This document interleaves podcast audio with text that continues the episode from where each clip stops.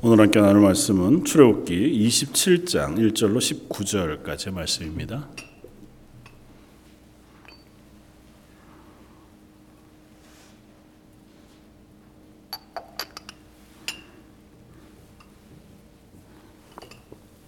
출애굽기 27장 1절로 19절까지 말씀인데요. 말씀은 8절까지만 함께 봉독하겠습니다. 출애굽기 27장 1절로 8절까지 말씀입니다. 차였으면 함께 봉독하겠습니다.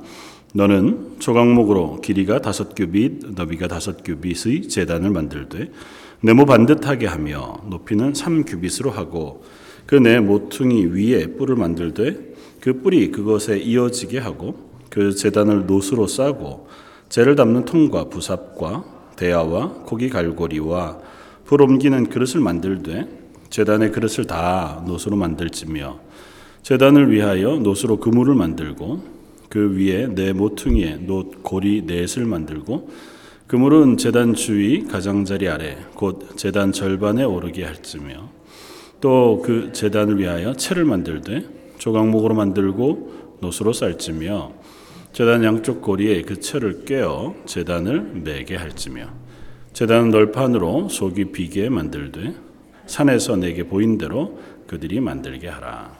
아멘.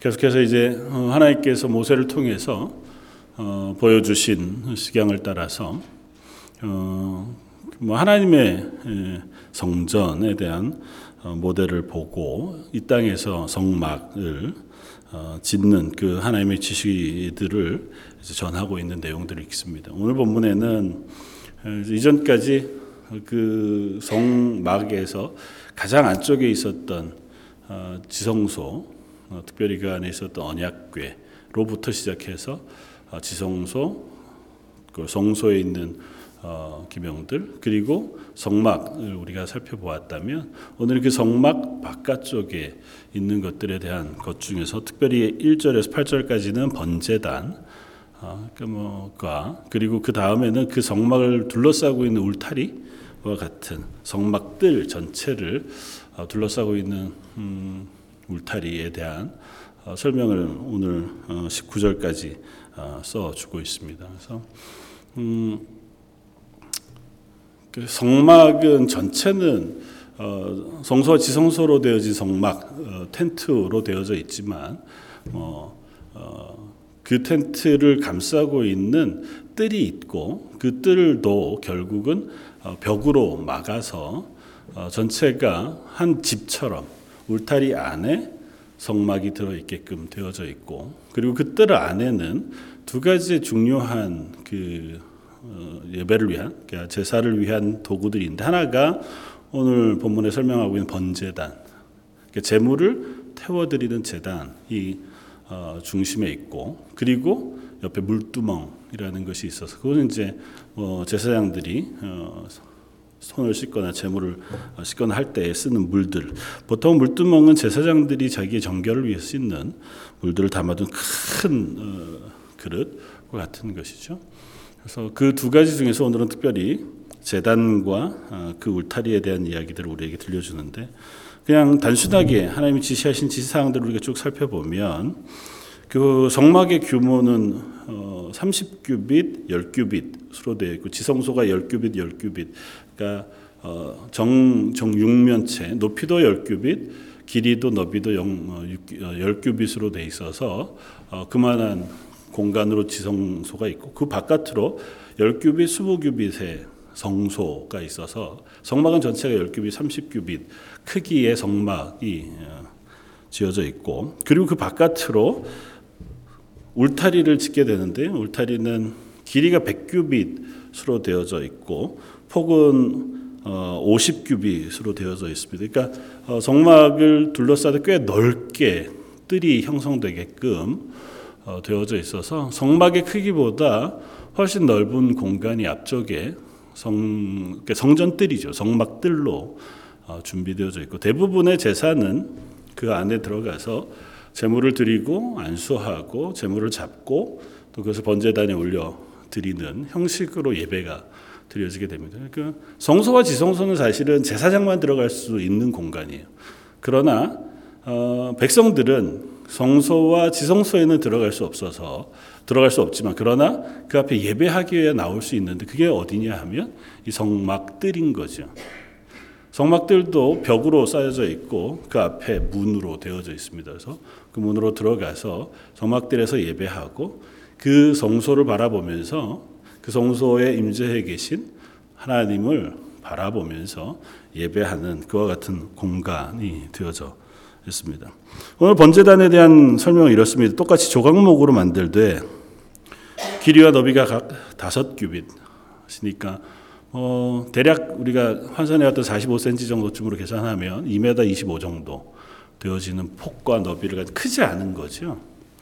별로 크지 않은 나무로 만들고 그 위를 어, 조, 어, 노수로 싸서 덮은 형태로 재단이 되어져 있고 높이는 어, 3규빗이니까 조금 1.35m 어, 쯤 되어지는 높이 형태로 되어져 있는 재단을 만듭니다. 그리고 어, 성소에 지어지는 그러니까 성막을 짓는 대부분의 금속들은 앞서서 우리가 살펴보았지만 어, 금 아니면 은이었습니다.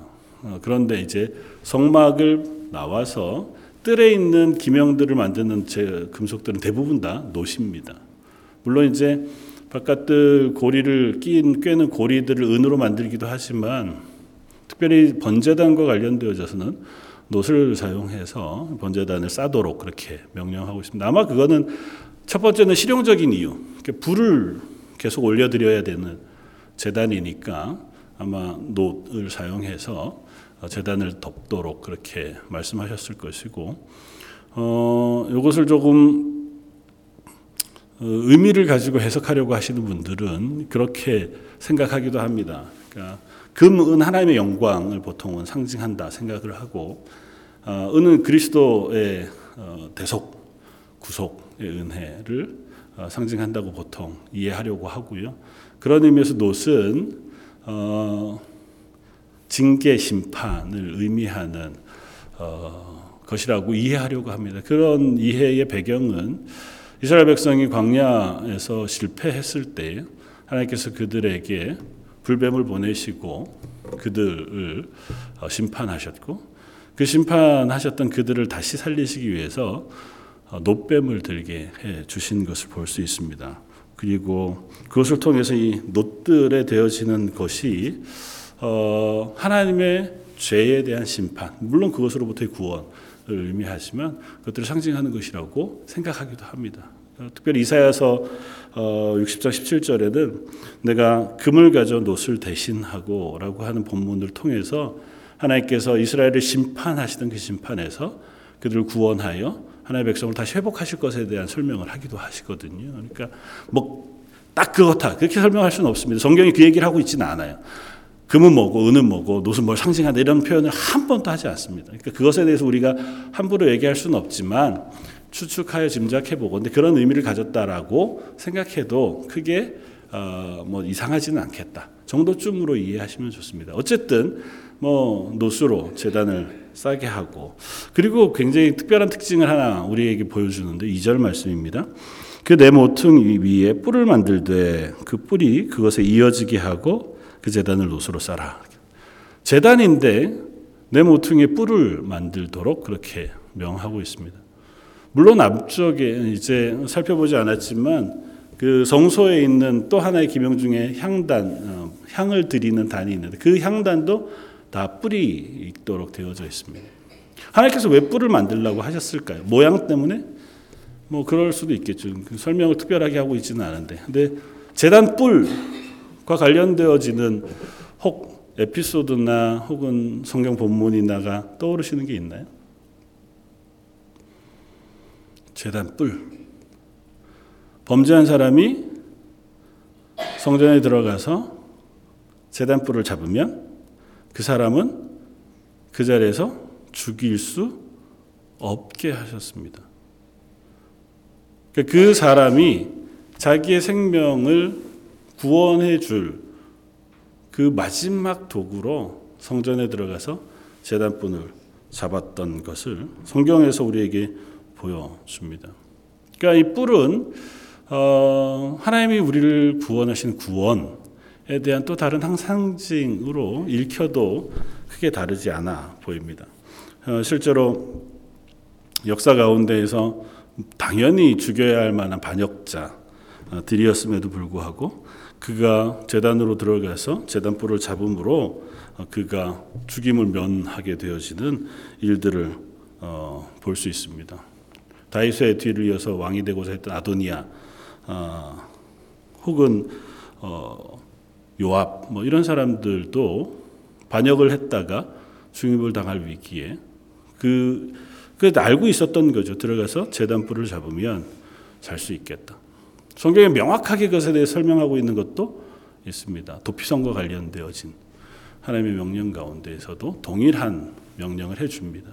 그러니까 어, 이 사람 죄인이냐?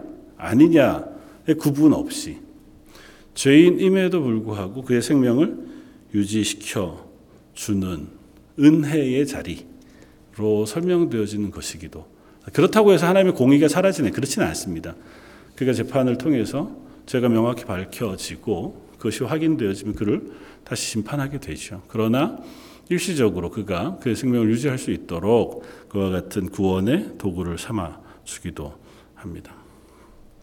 어, 특별히 희생제물을 드릴 때 하나님께서 이 제사를 드릴 때에 그 희생제물의 피를 번제단에다 쏟게 하시고 뿌리게 하시는데 어, 특별히 때로는 이내 뿔에다가 그 희생제물의 피를 바르도록 명령하신 경우도 있습니다. 그러니까 하나님 앞에 드리는 제사, 희생 제사, 특별히 회개와 관련되어서 우리의 생명을 구원하시는 상징의 한 도구로 이 제단의 뿔을 성경이 사용해 우리에게 보여주고 있다고 하는 사실들을 우리가 볼 수 있습니다. 어, 뭐 그 외에 특별한 상징들은 많지 않아요.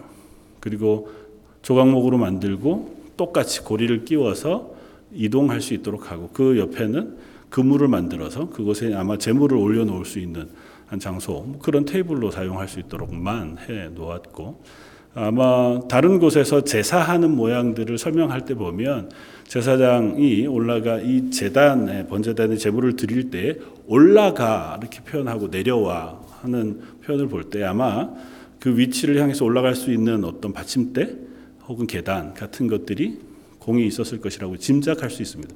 뭐 이런 설명을 드리는 것은 그냥 머리에 한번 그림을 그려 보시라는 거예요.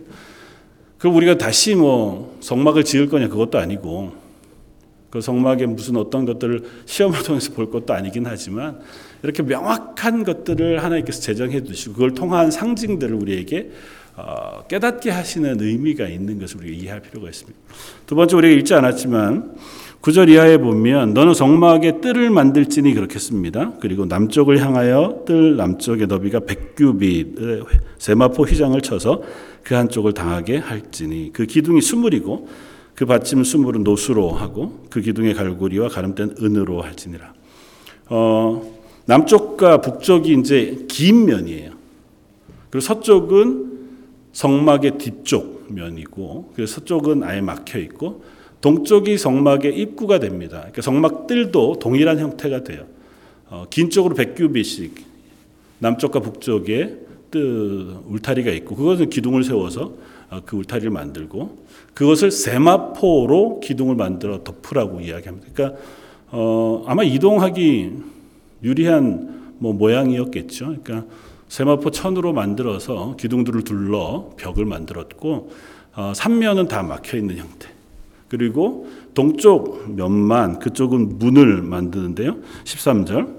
동쪽을 향하여 뜰 동쪽의 너비도 쉰 50규빗이 될지며 문 이쪽을 위하여 포장이 15규빗이며 그 기둥이 셋이요 받침이 셋이요 문 저쪽을 위하여 포장, 포장이 15규빗이고 그 기둥이 셋이요 받침이 셋이라 그렇게 쓰고 있습니다. 그리고 그 문을 위해서는 청색, 자색, 홍색 실과 가늘게꼰 배실로 술을 놓아 짠 스무 규빗의 휘장이 있게 할지니 그 기둥이 내시고 받침이 내시다. 그 문은 문인데요. 그것도 천으로 되어진 문이고 문을 네 개의 기둥으로 나누어서 구분해 놓았습니다. 그 구분한 건 아니고 아마 잘 그것을 지탱하기 위한 판 방편이었겠죠. 뭐 그렇게 해서 어, 문을 네, 네 개로 출입할 수 있도록 하는데 그러니까 아마 출입할 수 있는 네 개의 크기가 꽤 컸으면 2m가 넘는 정도의 공간이었으니까 드나들 수 있기에 뭐 크게 어렵지 않았을 공간이었겠다 생각할 수 있고 거기를 장식을 하도록 했습니다. 다른 면과 다르게 청색 자색 홍색 실과 꼼 배실을 통해서 수를 놓아라. 근데 그 수에 대해서는 다른 설명이 없어요. 보통 청색 자색 홍색 실로 수를 놓았던 것은 성막과 관련되어서 성막 텐트, 세마포, 벽과 성막에 들어가는 성소 문 휘장과 지성소 들어가는 휘장에 그룹들을 수놓아 어, 그것을 장식하도록 했습니다. 어, 그런데 여기에는 그런 장식이 없어요. 그러니까 그런 그룹의 모양을 수놓으라고 하는 것이 아니고 아마 아름답게 수를 놓되 그룹의 형상은 아닌 또 다른 것으로 아마 모양 지어서 그것을 어, 장식하도록 그렇게 했다. 차이가 있는 거죠. 무슨 차이일까요? 조금 이따가 살펴볼 테지만 아주 특별한 차이가 있습니다. 무슨 차이일까요? 여기에는 들어가는 사람의 구분이 없습니다. 지성소와 성막, 그 성소를 들어가는 그 성막은 그룹 날개, 그룹 형태로 어, 그 장식을 하게 되었다는 것은 상징적으로 어떻다고요? 하나님 임재해 계신 곳을 그룹들이 지키고 있는 형태의 그림을 형상화한 거라고요. 그러니까 하나님이 계시는 것이 그래서 거기에는 아무도 들어갈 수 없습니다. 오로지 허락되어진 대제사장만 1년에 한 차례.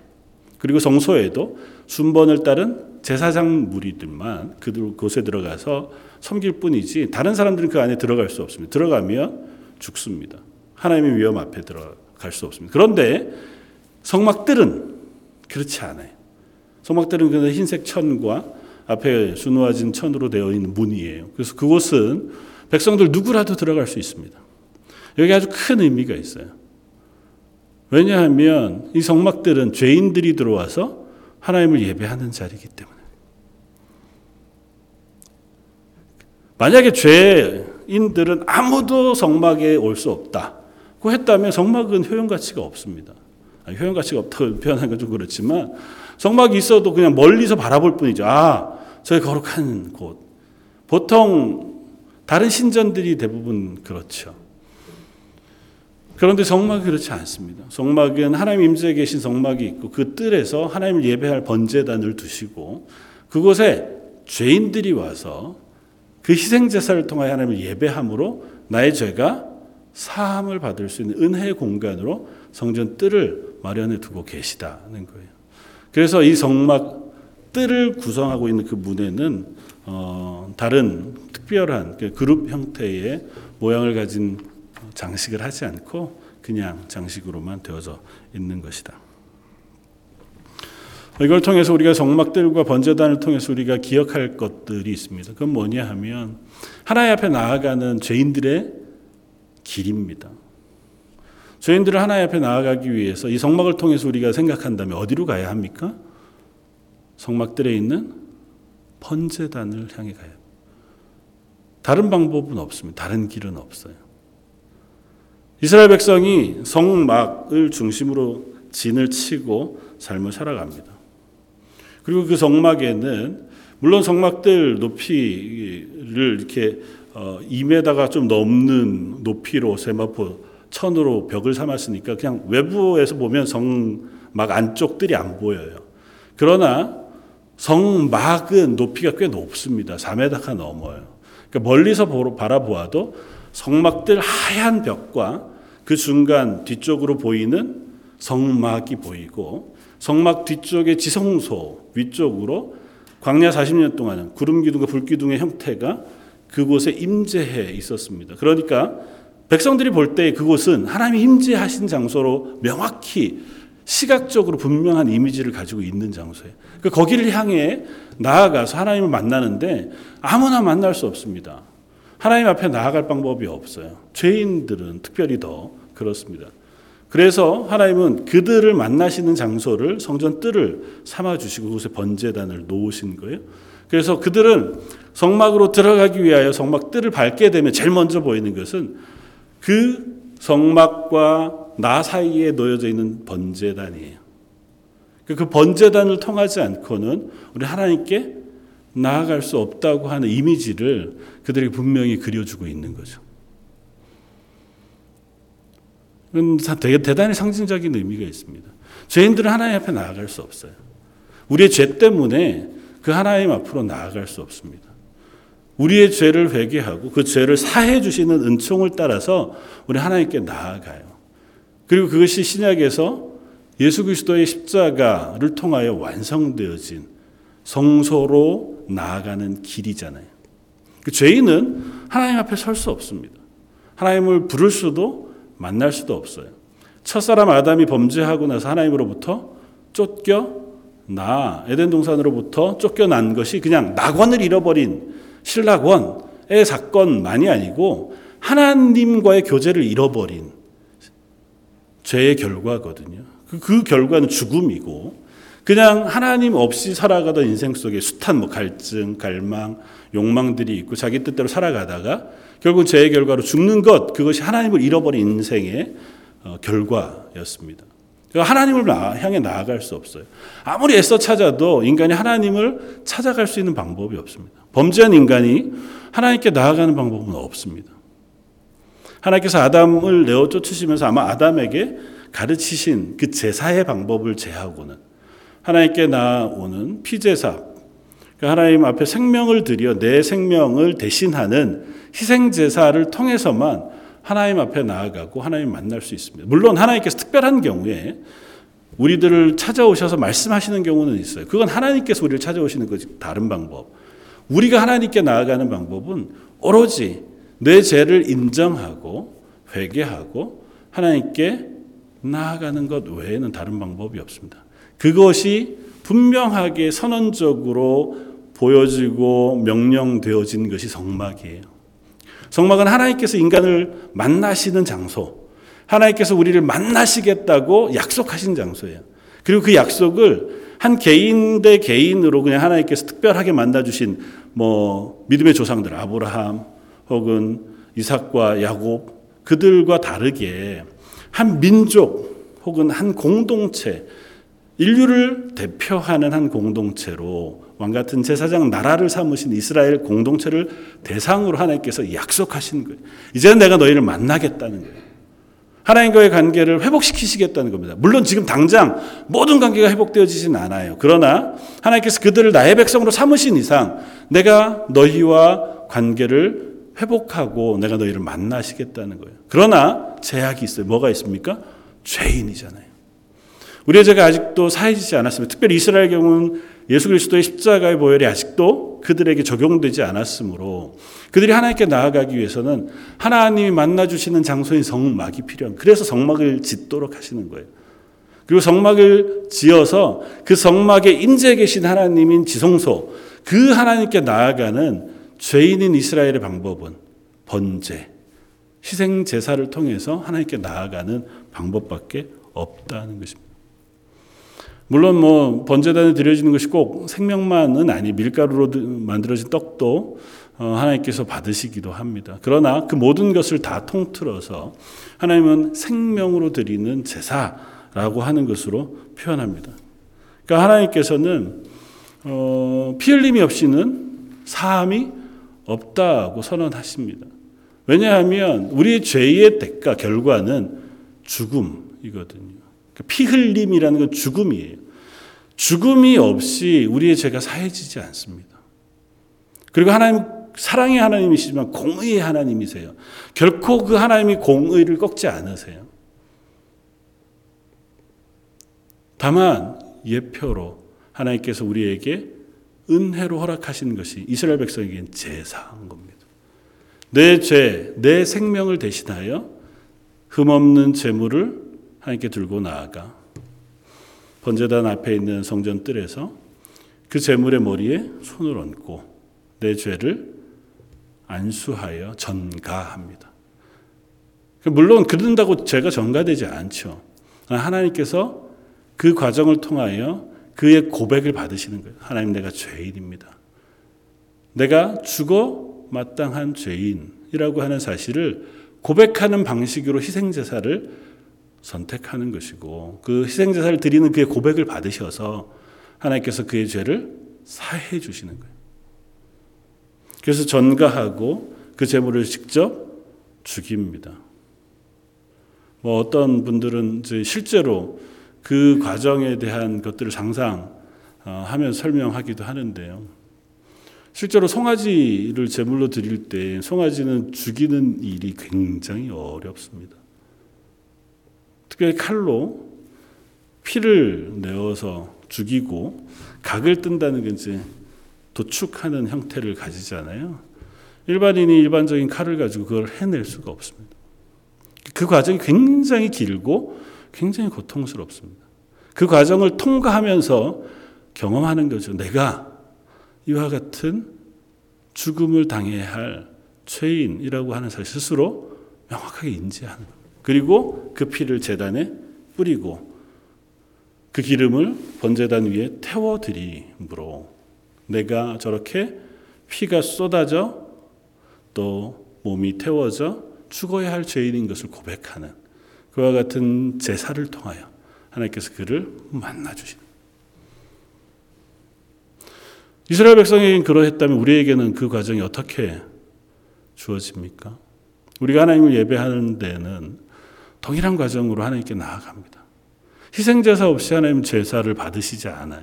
그러니까 희생제사 없는 예배는 없습니다. 그러니까 하나님을 예배하는 예배는 구약에서는 반드시 희생제사를 동반합니다. 우리로서는 상상할 수 없죠. 우리는 어느 곳에서는 앉은 자리에서 찬양할 수 있고 기도할 수 있고 또 뭐 하나님의 말씀을 묵상할 수 있는 은혜의 자리에 살고 있는 사람들인데 이스라엘 백성이 하나님을 예배하겠다고 하는 것은 성전, 성막을 향해 나아가는 것을 의미하고 성전과 성막을 나아갈 때 반드시 희생제물을 들고 나아갑니다. 그러니까 이 피 없이 하나님께 나아가서 예배하는 방법은 없습니다. 나중에 말라기 선지자를 통해서 하나님께서 보신 말씀하시는 말씀을 들어보면 그들이 그 제사 예배에서 실패했기에 하나님께서 그들을 심판하시겠다고 말씀하시는 것을 볼 수 있습니다. 뭐라고 말씀하세요? 야, 니네가 나한테 가져오는 희생제사, 제물들, 그거 니네 총독한테 가지고 가봐라. 그 사람들이 좋아하겠는가? 눈먼 것, 저는 것, 별로 쓸모없는 것들 중 그거 골라서 나한테 가지고 와서 제사로 드리면서 내가 그 제사를 그 예배를 받을 거라고 생각하는 너희의 마음을 내가 싫어한다고. 그들에게 그 하나님 앞에 나아가 드리는 희생 제사라고 하는 그 제사의 개념 고백 없이 형식으로만 남은 제사를 하나님께서 받지 않으시겠다는 거예요. 그냥 동물을 죽여서 그 피를 뿌리고 제단 위에 불 태우는 과정과 모양 그것을 하나님 예배로 받으시는 게 아니라는 거예요. 어, 이거 귀중한 건데 귀중한 걸 드렸느냐? 그걸 보시는 것도 아니에요. 하나님은 그들이 가지고 나오는 마음을 보시는 겁니다. 하나님 중심을 보시되 그들이 그 희생 제물을 안수하며 내가 죄인인 사실을 고백하고 이 피가 나의 피인 것을 고백하며 드리는 그 고백의 제사 예배를 받으시는 거거든요. 우리에게로 전환하면 우리가 드리는 예배는 어떻습니까? 우리의 예배도 희생제사 없이 피 없이는 하나님 앞에 나아갈 수 없습니다. 다만 구약 이스라엘 백성들은 제물을 들고 나왔다면 우리는 예수 그리스도의 보혈을 의지해서 하나님께 나아가는 거죠. 그런 의미에서 이 번제단은 십자가와 동일합니다.